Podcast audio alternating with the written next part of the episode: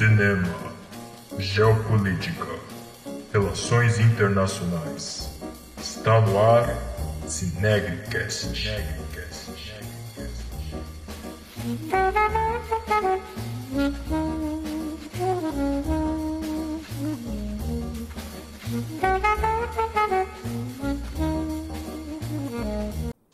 Olá, Cinegres. Eu sou o Lucas, estudante de administração na FEA-USP e amante da sétima arte. Junto com o Fred, a Paloma e a Yasmine, vamos discutir nesse podcast sobre as questões envolvendo a negritude e o cinema.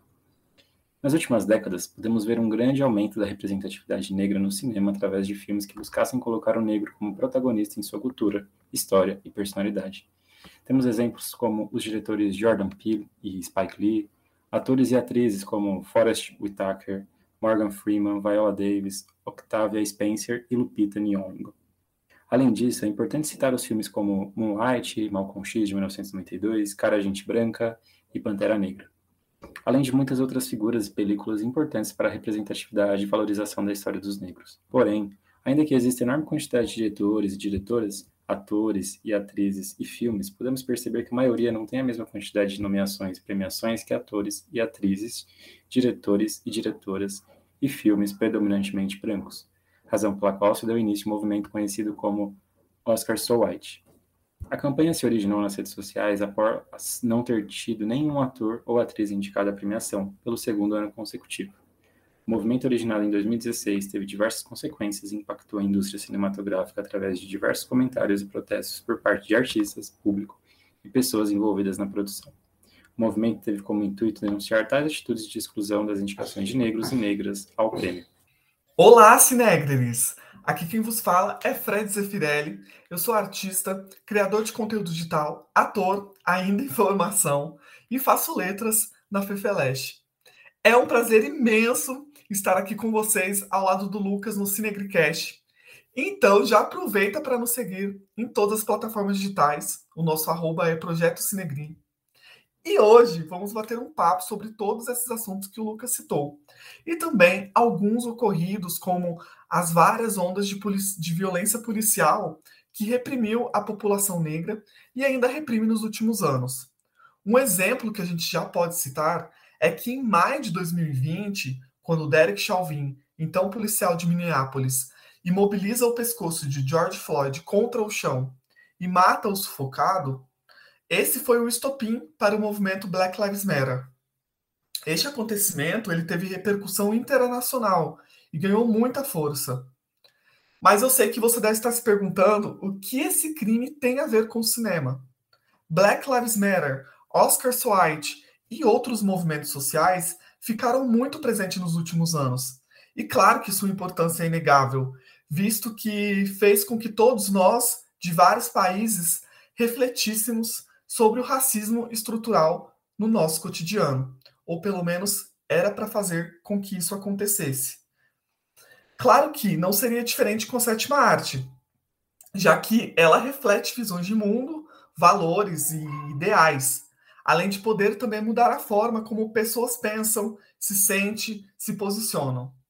E levando isso em consideração, a Academia Cinematográfica de Artes anunciou mudanças na entrega do Oscar de 2022 e outras que começam a valer a partir de 2024. Elas incluem maior diversidade atrás e na frente das nossas telas. E é sobre tudo isso que vamos conversar aqui hoje com nossas queridíssimas convidadas. Bom, para conversar um pouco né, sobre o impacto dos movimentos sociais, como o Oscar So White, o Black Lives Matter, eu convidei a Pamela Vindilino para falar sobre esse assunto. Pamela, fala aí um pouco sobre você, o que você faz, quem é você. Oi, pessoal. Espero que estejam bem. É, eu sou Pamela, como o Fred disse, Moro aqui em Minas Gerais, sou de Minas, Pouso Alegre, conterrânea do Fred. É, faço parte dos movimentos negros daqui e de Itajubá, do Raiz de Baobá aqui em Pouso Alegre e do Coletivo Negro da Andara em Itajubá. É, terminando o mestrado na Federal de Itajubá também, que fala justamente de direito à cidade e raça. Então, esses aspectos interseccionais. E sou jurista, ativista dos movimentos, como eu disse, negros, de gênero e por igualdade e justiça social. Isso é um pouquinho sobre mim. Tia do Enzo, barra mãe dele. É, a gente queria saber, nós, né, do podcast Cinegrim, a gente gostaria de saber de você como é que é a história do movimento Black Lives Matter. Né? Quando que ele surge? Foi com George Floyd? Foi anterior a isso? Como é que é? Conta um pouquinho assim para gente. Bom, é, é um contínuo, né? Na verdade, assim, de luta social, de justiça por justiça social. Então, que desencadeia agora em 2021, mas o movimento em si começa desde a, de, desde a época dos Panteras Negras, pós-abolição, movimentos abolicionistas. Então, eu costumo dizer que a luta preta ela não tem um ponto de marco, início e fim dos movimentos, ela é uma continuidade. Então, nós temos aí as ondas que acontecem, e acho que o que aconteceu com George Floyd foi um momento muito importante, que estava junto com a pandemia, que estava que está né, ainda mostrando as configurações do racismo. Então, acredito que não foi naquele momento a morte, o assassinato dele foi um marco, um ponto histórico. Mas outras mortes de outras pessoas negras sempre foram denunciadas pelos movimentos negros e o movimento negro sempre esteve organizado, indo para a rua e pedindo que, falando que vidas negras importam e que parem de nos matar, desde quando fomos sequestrados. Então não é diferente nos Estados Unidos. O que acontece é que tinha ali agora uma câmera filmando aquilo, o que deixou visível para o mundo o que os movimentos negros já nós já estamos dizendo aí há séculos, na verdade. Sim. E é, é, inclusive tem mesmo né, um assassinato que é antes do George Floyd, que começa já né, com, com Black Lives Matter, porque eu lembro que eu li a respeito falando. Realmente. E eu queria saber, a gente queria saber também, né?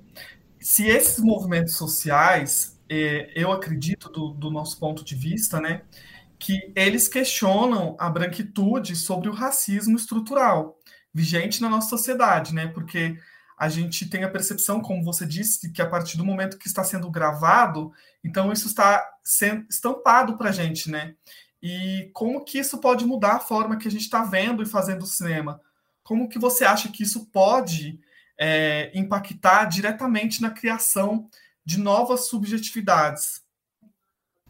Sim, é, a branquitude ela é esse, esse sistema colocado na sociedade que a gente vive, onde as pessoas brancas criam para ficarem nesse lugar de privilégio. E aí tem a branquitude que é a crítica, então, ou seja, aquela que se, se sustenta por, e faz a manutenção da, da supremacia racial para não sair do status de poder. E tem a branquitude crítica, que sabe, né, que são as pessoas brancas, que sabem que existe esse sistema e que também são privilegiados de, desse sistema, mas querem romper com eles, né, e, quer ser, e querem uhum. ser aliados à luta antirracista. Então é importante é, fazer esse, essa divisão, né, dentro, até mesmo dentro da branquitude. E o movimento negro vem justamente isso, né, é, denunciar esse sistema para romper e acabar, combater isso. Só existe racismo porque existe branquitude. Se não existisse a branquitude alimentando uhum. essa, o racismo, nós não estaríamos nessa situação. E, e, não é diferente. A gente sabe que a arte ela, ela, é, uma, ela é um manifesto. Né? A gente vê o que a gente vê nos cinemas, na televisão, no teatro, nos livros, enfim, é, nas artes plásticas muitas vezes retrata o que o mundo, o que está acontecendo no mundo. E aí, uhum. logicamente, o cinema tem, é, é, principalmente quando a gente está falando, não querendo dizer que América Latina e Brasil não produzem, que muito pelo contrário, produzem cinema e filmes assim extraordinários. Marighella é um exemplo que a gente tem de 15 dias que, que foi, acho que foi lançado.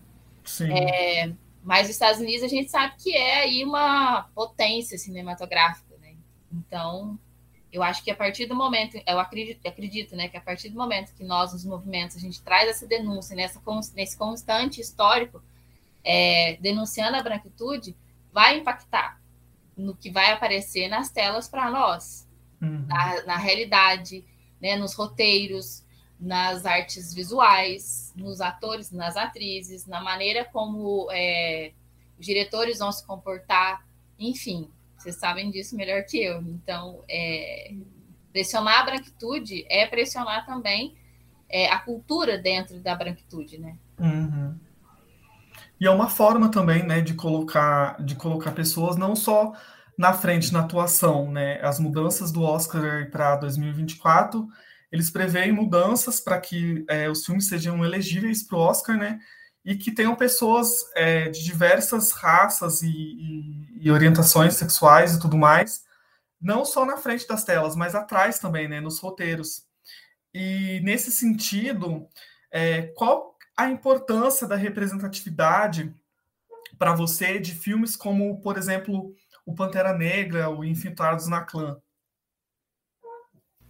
Bom, eu acho que a importância é a gente se ver. É, Viola Davis, ela fez um, vários dos tantos discursos que ela fez, né? É, justamente falando isso. Existem atores e atrizes, roteiristas, é, é, toda, toda a estrutura que faz um filme, existem pessoas negras que sustentam essa estrutura que poderiam estar ali e não estão. Os discursos dela são sensacionais, não tem muito o que falar, né? Ali ela demonstra exatamente a, a realidade. E, e, acho, e acredito que quando a gente se vê na tela e a gente vê nossas histórias contadas na tela, Pantera Negra é um afrofuturismo assim sensacional, porque mostra exatamente o que nós estamos fazendo há séculos e, e aonde a gente quer chegar, a maneira como a gente quer estar. E o Filtrados na, na, na Clã mostra esse, contínuo de histórias também, né? Que, que retratam a luta dos movimentos negros justamente para que parem de nos matar. Então, além da gente se ver se, do, do, simbólico, né? Eu olho na tela e eu me uhum. vejo ali vejo pessoas, atrizes parecidas comigo, vejo símbolos parecidos com o que eu uso, vejo um linguajar parecido com o meu. É, além disso, eu também vejo histórias parecidas com as, com as minhas, com as histórias parecidas com as pessoas que eu convivo. Então, isso é extremamente importante. Isso mexe diretamente na autoestima, é, coloca a nossa, forma a nossa identidade racial de maneira positiva e não negativa. Panteras, Panteras Negras é isso. Assim, a gente vê um cenário, um, uma cinematografia, um, um, cenário lindo, né? A gente vê imagens maravilhosas, pessoas lindas, a luta, o diálogo. Tudo isso influencia a gente positivamente, inclusive, porque a nossa identidade não pode ser formada só pelo negativo do racismo, né? Muito pelo contrário, a gente é uhum. mais do que a branquitude nos, é, nos coloca. E aí filmes assim mostram exatamente esse ponto, né? esse mais que a gente é. Então, nesse sentido, Pamela, é, você acha que o cinema ele pode ser sim uma abertura para que a nossa sociedade ela comece a pensar diferente? Sem dúvida. Desde sempre, né? Todas as grandes obras, essas que se dispõem a mostrar é, a realidade, é, mudam né, o contexto. A gente sabe que a arte comunica muito bem. E a arte é ferramenta política, inclusive. Então, é, o contexto racial não deixa de estar colocado nesse sentido. Então, quanto mais roteiristas a gente tiver, quanto mais filmes nós tivermos de todos os, de todos os, ah, os temas, porque assim, não vamos falar só de racismo. Uhum. Existem distopias maravilhosas que podem ser criadas, suspense, terror, é, romance, Sim. comédia romântica, comédia, enfim, todos os, todos aí o, o que é possível se fazer na arte do cinema e a gente vê na tela é possível fazer. Nós também vivemos as pessoas negras, né? Nós não vivemos só de racismo, então eu acho que é, sem dúvida mudar o cinema muda a partir da pressão dos movimentos sociais e do contexto que vai mudando aqui na sociedade por conta da ação efetiva dos movimentos sociais e do, dos diálogos que são criados, narrativas que são criadas dentro dessa disputa de poder. Então, eu não tenho dúvida disso, não tenho dúvida mesmo.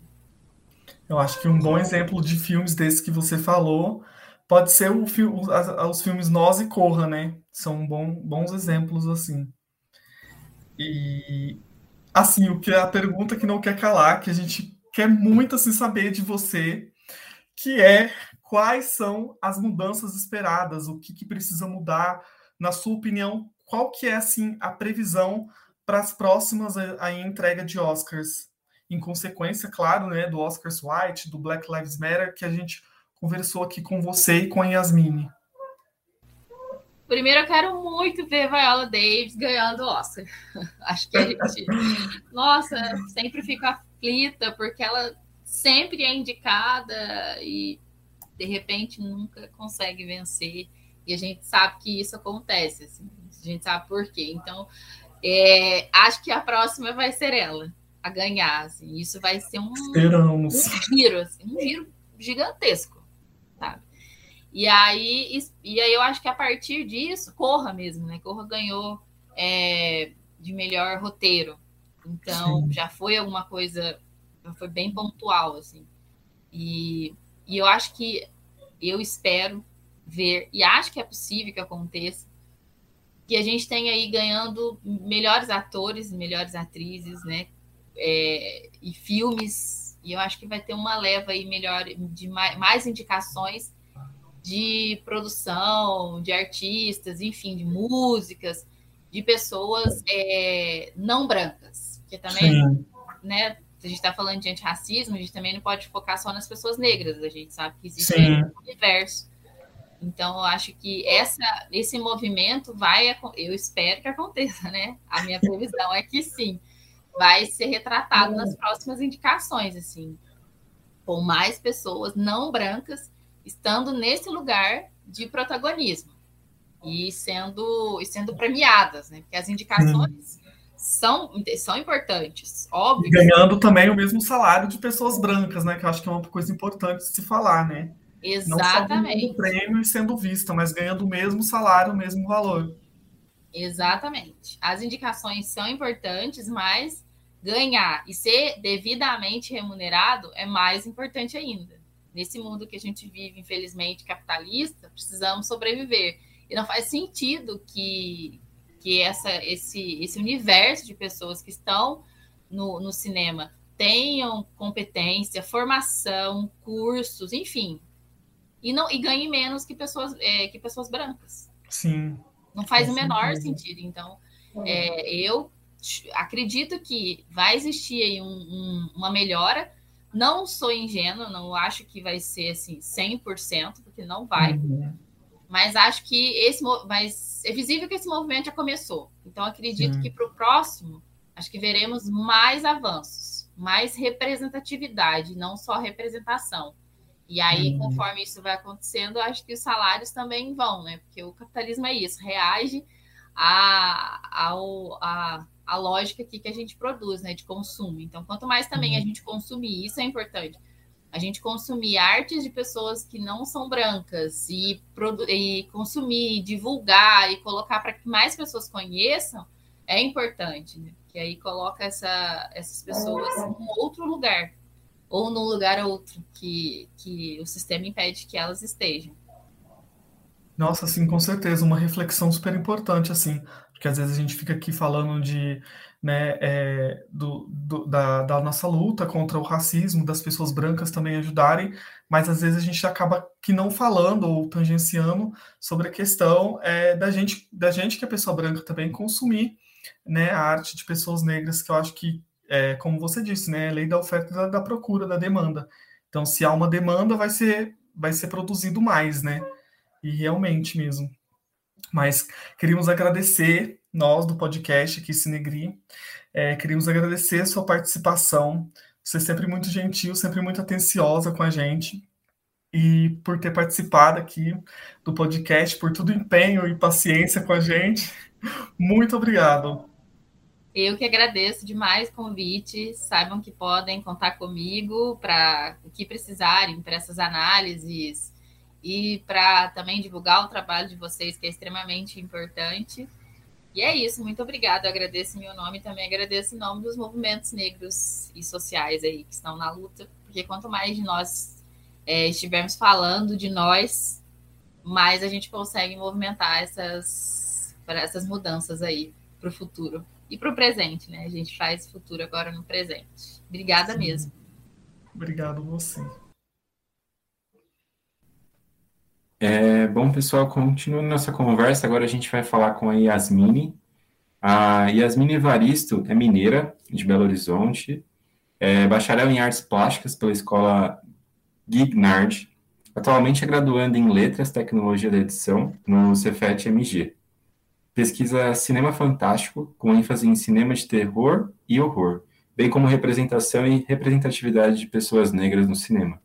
É crítica de cinema, filiada à Abracine, e criadora de conteúdo nos sites Music Non-Stop e Clube da Poltrona, assim como fundadora e crítica no site Longa História. É, bom, Yasmine, a gente está aqui hoje e está aberto para você falar sobre você, o que você está sentindo e tudo mais. Ei, gente, obrigada pelo convite novamente. É sempre um prazer participar de podcasts, principalmente quando trazem discussões sobre as relações do audiovisual, né, da sétima arte com a negritude, porque é o, é o fundamento da minha pesquisa, da pesquisa que estou desenvolvendo agora no TCC, mas que eu já vinha desenvolvendo fora, né, do, do ambiente acadêmico. E então é basicamente isso mesmo. Já tem um tempo que eu estou me debruçando sobre representação e representatividade de pessoas negras no cinema, é, tentando achar, eu nem digo achar respostas, mas entender quais foram os caminhos tomados pelas pessoas negras ao longo desses mais de 100 anos é, do cinema existindo no mundo.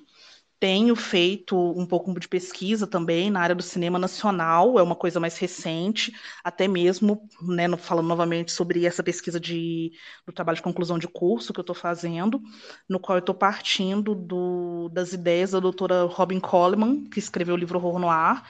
Eu estou pegando esse texto dela, no qual ela fez uma pesquisa sobre é, pessoas negras no cinema de terror é, estadunidense, europeu e estou tentando pegar alguns conceitos, entender o que ela fala dos estereótipos, como que o cinema negro está sendo construído e rompendo com esses padrões, e tentando entender como que isso pode estar acontecendo já no cinema brasileiro.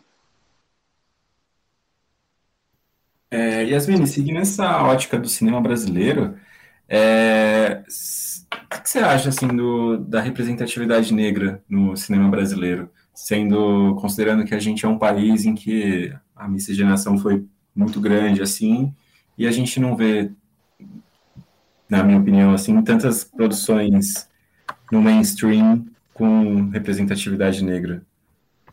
É, eu li, inclusive, é, recentemente um livro chamado O Negro Brasileiro e o Cinema. É, só pedir desculpas que agora eu esqueci o nome do autor, mas eu mando para vocês adicionarem ao, aos links dos, né, do, do, podcast. É, e esse autor ele escreveu esse livro nas, nos anos 80 o livro passou por algumas revisões, a edição que eu li é de 2011, a edição que ele chama mesmo de definitiva, e ele vai fazer um levantamento justamente disso, de quais foram as pessoas negras que estiveram à frente é, dessa representação e dessa representatividade no cinema nacional. E a gente tem existência de atores, mas existe um apagamento. É, primeiro, a gente tem, obviamente, a questão racial, então, desde quem é negro, quem não é, né, tem essa, essa problemática de pensar nesse, nessas pessoas que foram definidas como pardas durante muito tempo, e aí o que existe de negritude delas, o que são pessoas também que têm descendência indígena.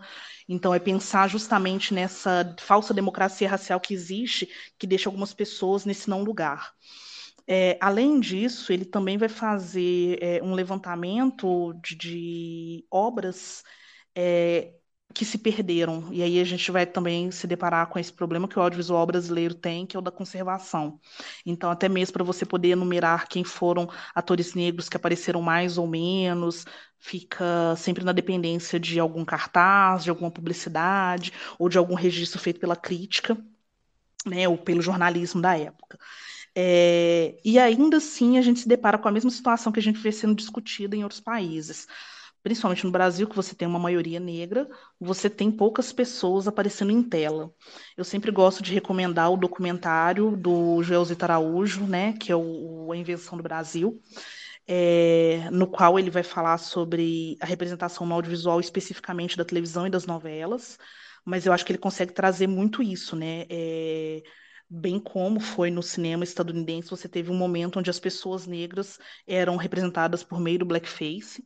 Então, era preferível pintar alguém de negro do que de uma maneira estereotipada, né? Lembrando que é sempre uma maneira muito preconceituosa, muito estereotipada, é, do que você colocar um ator negro em evidência. E quando eles começam a aparecer em evidência, eles vão caindo sempre nos lugares comuns. Então você vai ter aquela mãe que foi a ama de leite, né? Aquela senhora que é a ama de leite, a cuidadora da casa, é a, a, a empregada doméstica. O homem ele é extremamente lascivo e agressivo, ou então ele é um malandro, ou ele então é um paspalho, um bobo, humilde demais.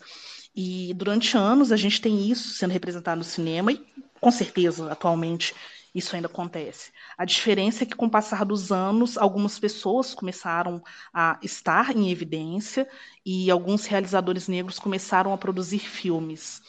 E eu acho que o que é principal ao pensar nisso é o quanto, ao se tirar do olhar da pessoa não negra, é, os filmes, né?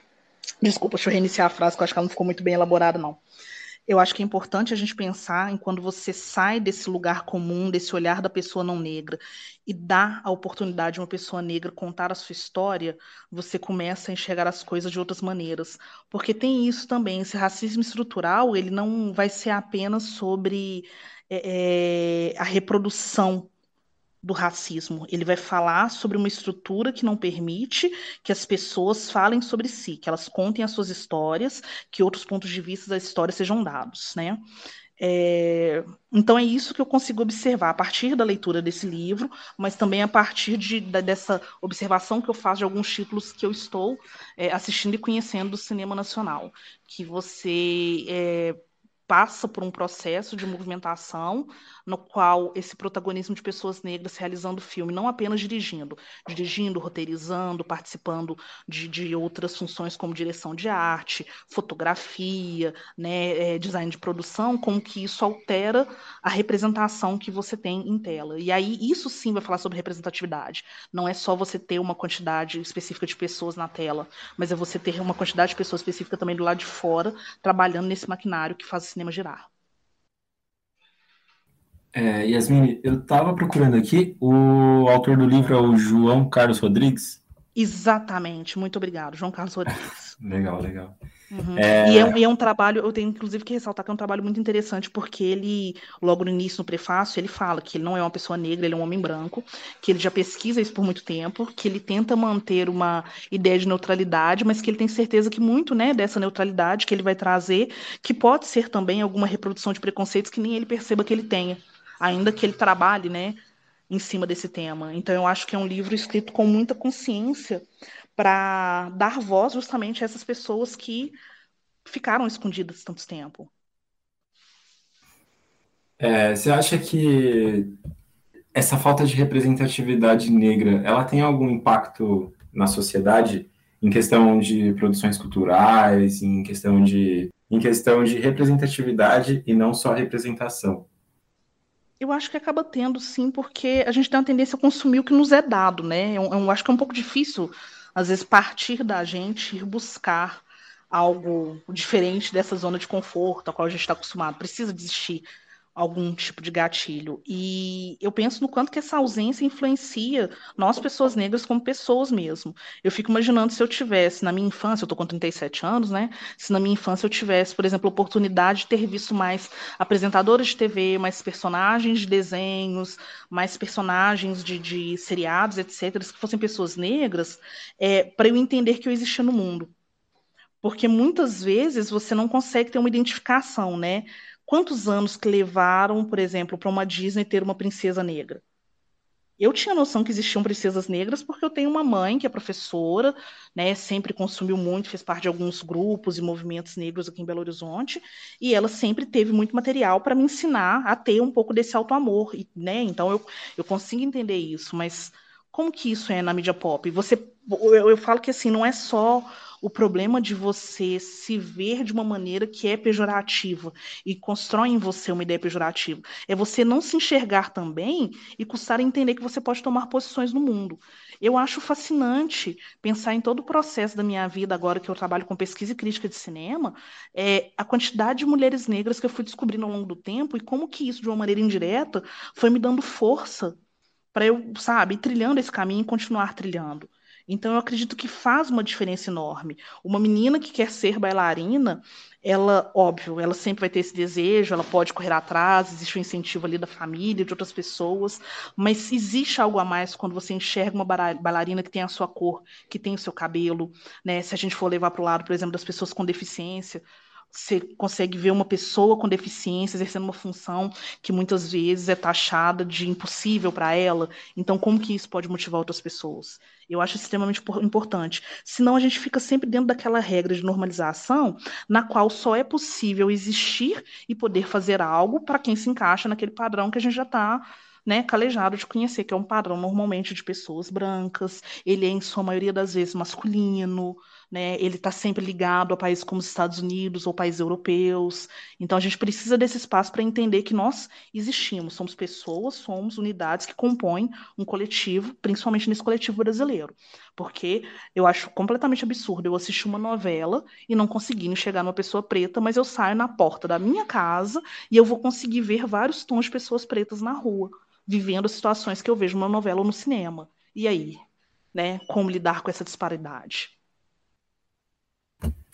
É, Yasmin, qual que você acha assim, que é o impacto, por exemplo, de filmes como Moonlight, Pantera Negra, Corra, Nós, que trazem o negro mais como protagonista das histórias e tudo mais, assim, qual, qual que você acha que é o impacto que isso traz na cultura e tende a trazer cada vez mais, assim, como, não só, não só em filmes também, mas, mas em diretores, como é, Spike Lee, é, eu, eu, eu vou, vou, reforçar aquilo que eu disse um pouquinho antes, que é isso, né? A gente se enxergar como pessoas possíveis de existência, com futuros possíveis e com presença possível na, na movimentação da sociedade. É, e, e, nesse caso dos filmes que você cita, eu acho que tem uma importância maior ainda, que é o cinema mainstream. Eu estava gravando podcast com os meus amigos de site essa semana e a gente estava falando justamente de franquias. E esse assunto do Pantera Negra foi tocado, porque a gente estava falando justamente dessa mania que hoje em dia tem de contar origem para tudo, de ficar reformulando essas histórias e, e criando material para as pessoas consumirem de maneira né, exagerada. E o Pantera Negra ele foi citado justamente por isso. Ele segue essa fórmula Marvel de fazer filmes, mas ao mesmo tempo ele vai tocar em algo completamente diferente. Quantos anos que a gente assiste em adaptações da Marvel? É, e aí, se a gente for pensar, né, a gente vai conseguir ver filmes da Marvel lá dos anos 60, já do Homem-Aranha, né, e vários outros personagens como Capitão América também. É, e é a primeira vez que você tem um filme com um diretor negro, é, um elenco de 90 e tantos por cento de pessoa negra, as pessoas da produção também, né, a figurinista, mulher negra, diretora de fotografia, trilha sonora. É, como que isso traz é, é Vou, vou até ser simplória essa maneira de falar, mas como que isso traz um quentinho no coração da gente? Eu tive a oportunidade de assistir o Pantera Negra em duas sessões. Eu fui em uma sessão com amigos, e a segunda sessão que eu fui assistir foi com um grupo de uma escola na qual minha mãe estava trabalhando, uma escola periférica, onde, na sua maioria, as crianças que estavam ali eram crianças negras, e muitas delas não tinham, inclusive, a oportunidade de ter ido ao cinema pela primeira vez. É, o brilho no olho daqueles meninos de se verem possíveis ali na tela, sabe? Do menino parar e falar: Olha aquele cara tem um cabelo igual ao meu, porque é um garoto que tinha dread, o cabelo era igual ao do Killmonger. Então, assim, são os detalhes muito pequenos. Às vezes, para as pessoas podem parecer uma coisa absurda, mas são os detalhes muito pequenos e fazem muita diferença.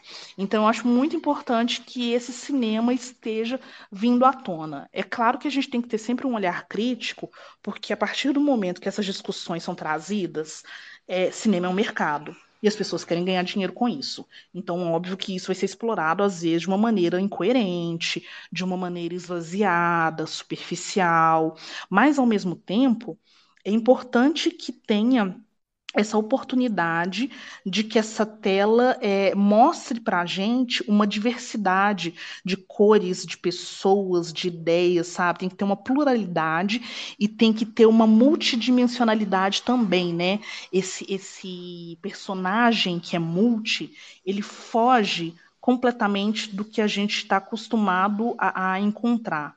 Então, por exemplo, se você vai assistir um filme policial, e você está acostumado a assistir filmes policiais no quais os bandidos sempre são as pessoas negras, se você assiste um filme policial que tenta de alguma maneira humanizar aquelas pessoas e mostrarem que não existe o bom e o mal, que nem tudo é preto no branco, e você tem várias nuances, você tem zonas cinzas que compõem esses personagens, isso traz outras discussões que são extremamente necessárias, que é justamente na hora de pensar nessas dicotomias que são impostas para a gente, não só pela mídia, mas por uma cultura ao longo do tempo. Essa dicotomia que permite que a gente só enxergue as pessoas como boas ou más. Né? Então, é pensar que as pessoas são múltiplas, que as pessoas têm suas opiniões, elas têm suas vivências, que ser uma pessoa negra no Brasil não é o mesmo que ser uma pessoa negra nos Estados Unidos, muito menos que ser uma pessoa negra na França. Então, eu acho que é importante existir essa representatividade na tela para que as pessoas possam entender também que elas são múltiplas, que elas não precisam ficar presas àquele padrão que já foi apresentado para elas no audiovisual e que elas acreditam que estão encaixados naquilo para sempre, sabe?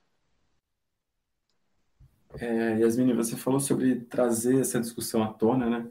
É, a gente tocou muito no, no, Oscar So White, que foi um evento que trouxe essa discussão à tona no, nos últimos anos, assim, por uma falta de representatividade no, nas premiações e mais inclusive assim ao Oscar. Né? É, uhum. A gente queria saber qual é a sua opinião qual, sobre esse evento do Oscar So White. É, é uma movimentação extremamente importante, né? O Oscar é o, um dos prêmios mais conhecidos de, de cinema, é um dos prêmios mais populares. É óbvio, né, novamente, cinema é uma indústria, então a gente sabe que muito que está ali em jogo, de premiação, etc., tem a ver com lobby, tem a ver com divulgação, tem a ver com essa. Não é bem uma compra de votos, mas também não deixa de ser, porque se você tem grana para divulgar e apresentar o seu produto, obviamente ele vai ser visto, e se ele é visto, ele tem mais chance de, de ganhar, né? É, e aí a gente tem que pensar que nessas disparidades as pessoas votam em que elas conhecem. Eu lembro que eu fazendo uma pesquisa sobre a premiação do Oscar do ano passado, posso estar enganada, pode ter sido desse ano, tá, gente? Mas eu lembro que eu me deparei com uma entrevista que saiu numa dessas revistas Variety ou no New York Times, foi algum desses veículos estadunidenses, que alguém entrevistou um dos votantes e aí perguntou para ele sobre a votação e tal, e ele falou: Não, eu escolho o filme pelo que eu vejo no filme, eu tenho que me ver representado no filme para eu gostar do filme. E obviamente a gente estava falando de um cara branco de meia idade que assiste filmes sobre pessoas, sei lá, italianas, descendentes italianos e irlandeses, porque ele é um cara que mora em Nova York, sabe?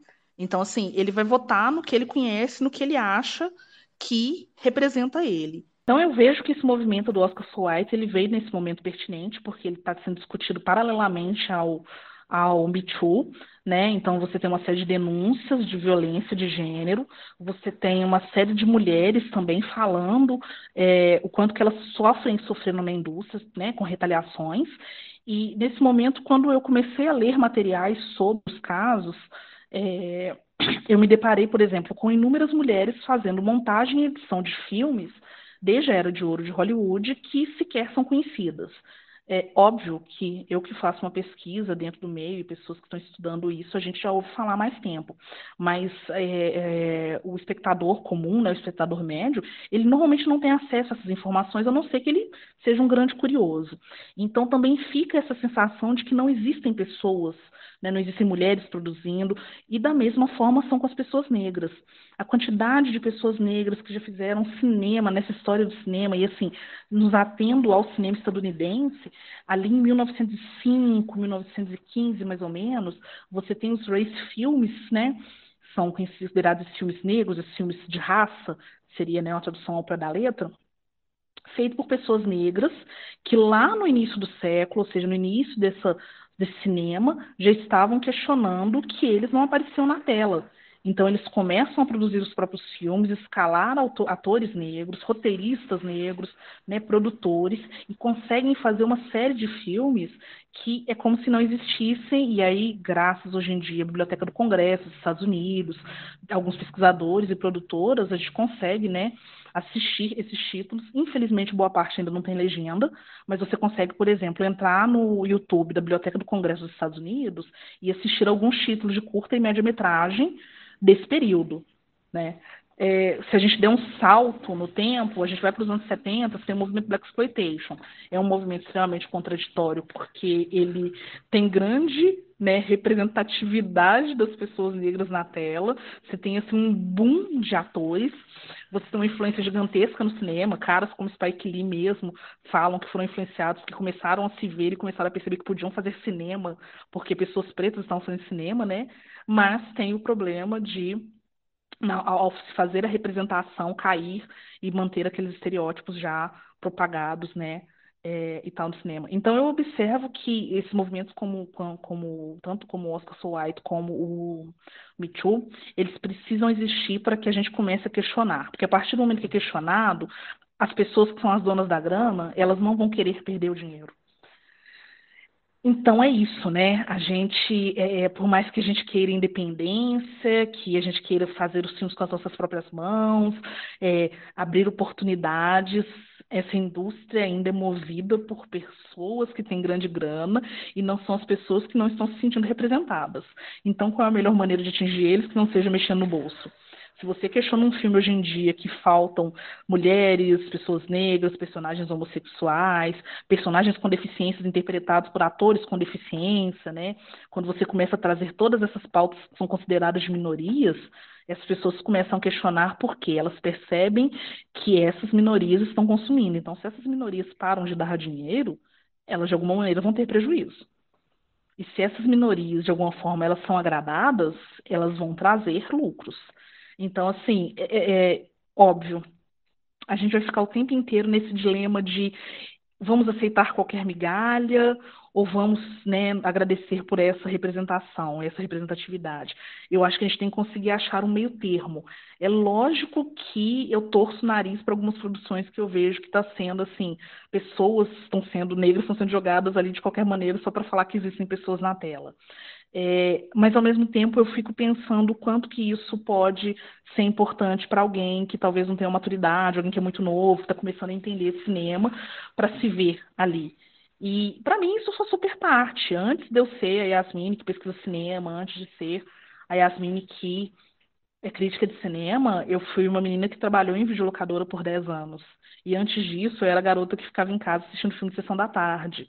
E aí é nessa minha formação que ver na televisão é, a, o Rura de Star Trek, né, Nicole Nichols, ver milhares de filmes da Whoopi Goldberg, assistir os filmes do Denzel Washington, por exemplo, me fizeram é, querer ver mais filmes dessas pessoas e conhecer outras pessoas que tinham a minha cor, tinham o meu cabelo, que podiam gostar das mesmas coisas que eu, que passavam por tipos de preconceito que eu passava. Então existe uma um significado muito grande que a gente acaba é, sendo acolhido por aqueles personagens e por aquelas personalidades, né? É, é extremamente necessário para mim que essa discussão venha à tona e que ela seja cada vez mais debatida e, obviamente, que a gente tenha sempre é, é, a consciência de que são tem, existem questões e ideias já definidas, mas existem muitas coisas que ainda estão sendo construídas. Então, é ter um pouco de paciência e de cuidado na hora de entender o que está sendo discutido, procurar saber, ler influenciadores, influenciadoras, críticos, pesquisadores negros, né, que já estão falando disso de outra ótica, entender essa multiplicidade de pessoas que existem, enfim, fazer um trabalho que seja de, de não de tomar tudo como verdade, mas de sempre aprofundar e pesquisar mesmo para perceber o quanto que esse debate é amplo, é longo, está acontecendo e ainda vai acontecer por muitas décadas. É, e como você acha assim, que são as, as previsões assim para os próximos Oscars em, em, é, em, decorrência desse, desse movimento assim, no, nos próximos anos? É, eu acho que a gente já começou a ter algumas mudanças com relação às pessoas negras. Eu acho que ainda vai faltar um, um passo, assim. Por exemplo, eu fiquei muito feliz de ver a Chloe Zhao vencer esse ano o Oscar de melhor direção e melhor filme, né? Uma mulher chinesa. É, isso é muito significativo porque o, o, Oscar é um prêmio estadunidense, feito por estadunidenses para estadunidenses. Então você vê uma mulher chinesa que faz um filme, inclusive, falando sobre uma realidade crítica, cultural, econômica, social dos Estados Unidos vencer, é muito grande. E, ao mesmo tempo, a gente pensa que existiam diretoras negras com filmes significativos que poderiam ter sido indicadas juntas e não foram. As duas mulheres que foram indicadas, uma chinesa e uma mulher branca estadunidense. Então você percebe que essa movimentação da representação e da representatividade ela ainda passa um pouco por isso, de nós vamos ceder um pouco, mas nem tanto. Quem que a gente prefere evidenciar nesse momento? É, e eu acho que é essa construção. E ao mesmo tempo eu percebo, por exemplo, que já existem algumas, algumas coisas sendo feitas de maneira mais é, é, afirmativa, como por exemplo o Globo de Ouro, que não vai acontecer, porque levantaram e perceberam que os votantes indicados eram brancos. Você não tinha pessoas negras, não tinha pessoas indígenas, indianas, asiáticas das várias partes da Ásia, né? É, me atendo ali nessa né, parte China, Coreia, Japão. É, e aí isso foi muito questionado, porque você tem vários atores e pessoas com essas características sendo extremamente elogiadas por crítica e público, e nenhuma delas tinha sido indicada. Então o prêmio foi cancelado. E ele foi cancelado por quê? Não foi cancelado por pirraça, foi cancelado justamente para poder entender o que está acontecendo, o que, que pode ser feito para que esse perfil mude. É, e eu sempre gosto de ressaltar que assim, a gente não está falando de premiar qualquer pessoa por qualquer obra, não.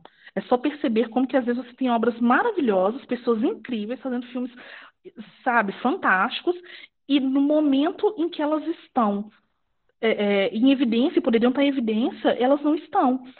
Vamos pensar no Oscar mesmo. Quantos atores, diretores, atrizes, diretoras e realizadoras e realizadores em geral a gente não percebe que ganham depois de alguns anos os prêmios de, de conjunto da obra, né? Então, assim, eu vejo que é, esse cinema de Hollywood ele precisa de começar a premiar e evidenciar as pessoas agora, eu sempre gosto de pegar o exemplo do Sidney Poitier, foi um cara que nos anos 60 e 70 fez sua carreira, período extremamente preconceituoso, ele batia muito de frente com, com essas questões da integração no cinema, né? ele fez vários personagens que tratam disso, é, é, um cara que quando você vê entrevista, né, lê entrevistas dele, ele fala de quanto, quantas vezes ele precisou de engolir sapos e fazer personagens que tinham histórias com as quais ele não concordava, mas ele precisava de né, respirar fundo e fazer aquilo porque era a chance que ele tinha de mostrar que ele era capaz, ou seja, né, ele tinha que provar um valor de uma maneira muito maior do que os outros atores e atrizes que eram brancos.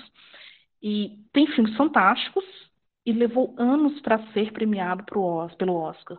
O Oscar precisou de anos ele precisou de dar um Oscar por conjunto da obra. Então, acho que isso precisa ser questionado também. Você não tem que sair premiando, indicando qualquer pessoa só pela etnia, só pela cor, só pelo gênero, sabe? Mas é preciso que as pessoas sejam valorizadas no seu tempo. É muito cômodo você esperar passar uns anos e depois você fazer uma meia-culpa.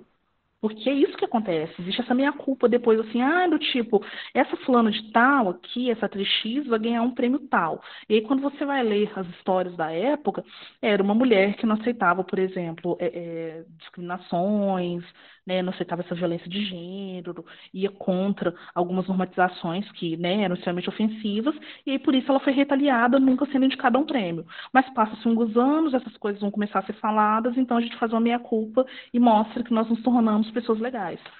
Sabe, o Hollywood está cansada de fazer isso com pessoas pretas, está cansada de fazer isso com mulheres, e isso precisa ser revisto.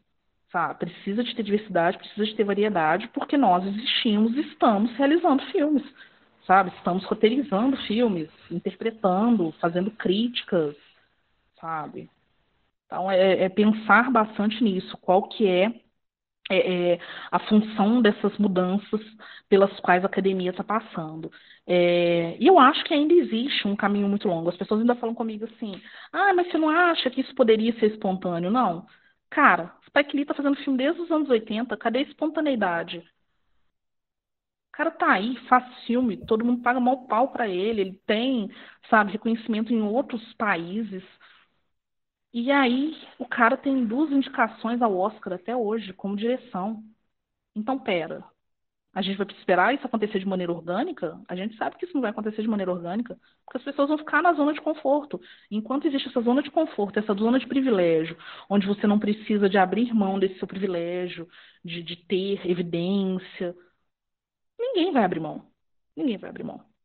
Então precisa que existam movimentações, precisa que existam questionamentos, né? As pessoas precisam de ser incomodadas. Esse incômodo ele é necessário. E não é um incômodo para depois você falar, ah, mas eu não sou assim, eu não penso assim, é um incômodo para você parar. Então, assim, é muito cômodo que as pessoas é, estejam nesse lugar de privilégio, nunca questione como outras pessoas estão sendo afetadas por essa inércia, por esse, por essa zona de conforto na qual ninguém nunca mexe, ninguém nunca movimenta. Então, esse incômodo ele tem que existir.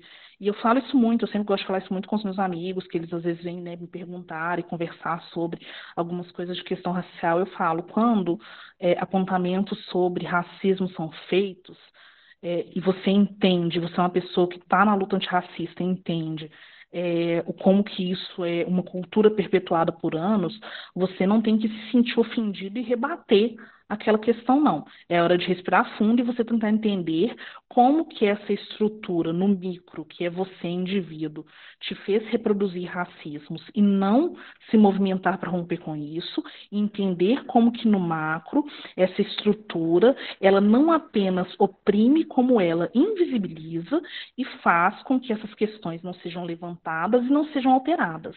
Porque não é apenas sobre a discriminação direta e a ofensa passa também por esse sistema de opressão e invisibilidade que nunca muda as regras. E se altera as regras é para prejudicar justamente as pessoas pretas. Então, é extremamente importante pensar nisso. Você não pode tomar aquilo apenas como o indivíduo. Você tem que entender isso como um coletivo, como uma história, como uma cultura, como uma sociedade. É, Yasmine, a conversa foi muito legal é, eu e o Fred e toda a equipe do Cinegri, a gente quer agradecer a sua participação, todo o tempo empregado, tudo que você utilizou para falar com a gente. É muito importante a gente ter esse tipo de diálogo e poder criar conteúdo sobre isso, poder divulgar mais isso. A gente acredita que isso, isso é muito importante para a sociedade, para a gente aprender mais, conversar mais e manter isso sempre em pauta. Então, novamente, muito obrigado e espero que a gente possa ter outras conversas dessa em outras oportunidades. Eu que agradeço novamente o convite de vocês. Eu estou encantada com o trabalho que vocês fazem. Acho muito importante mesmo trazer essas discussões todas. E contem sempre comigo. Muito obrigada mesmo. Obrigado, Yasmini. A gente percebe com o nosso bate-papo aqui com as meninas que mudar a estrutura é complexa, é gradual e lenta. Mas não podemos deixar de acreditar em melhoras para o nosso país, para a nossa população. A desesperança é reacionária. A esperança é um ato de coragem e resiliência. Sigamos fazendo aquilo que acreditamos e mudando nós e o mundo aos poucos. Nós, do Cinegricast, queremos agradecer imensamente a Pamela Vindilino e Yasmin Evaristo pela atenção, por tudo que foi colocado aqui e principalmente pela disponibilidade. Até o próximo episódio, esperamos vocês lá.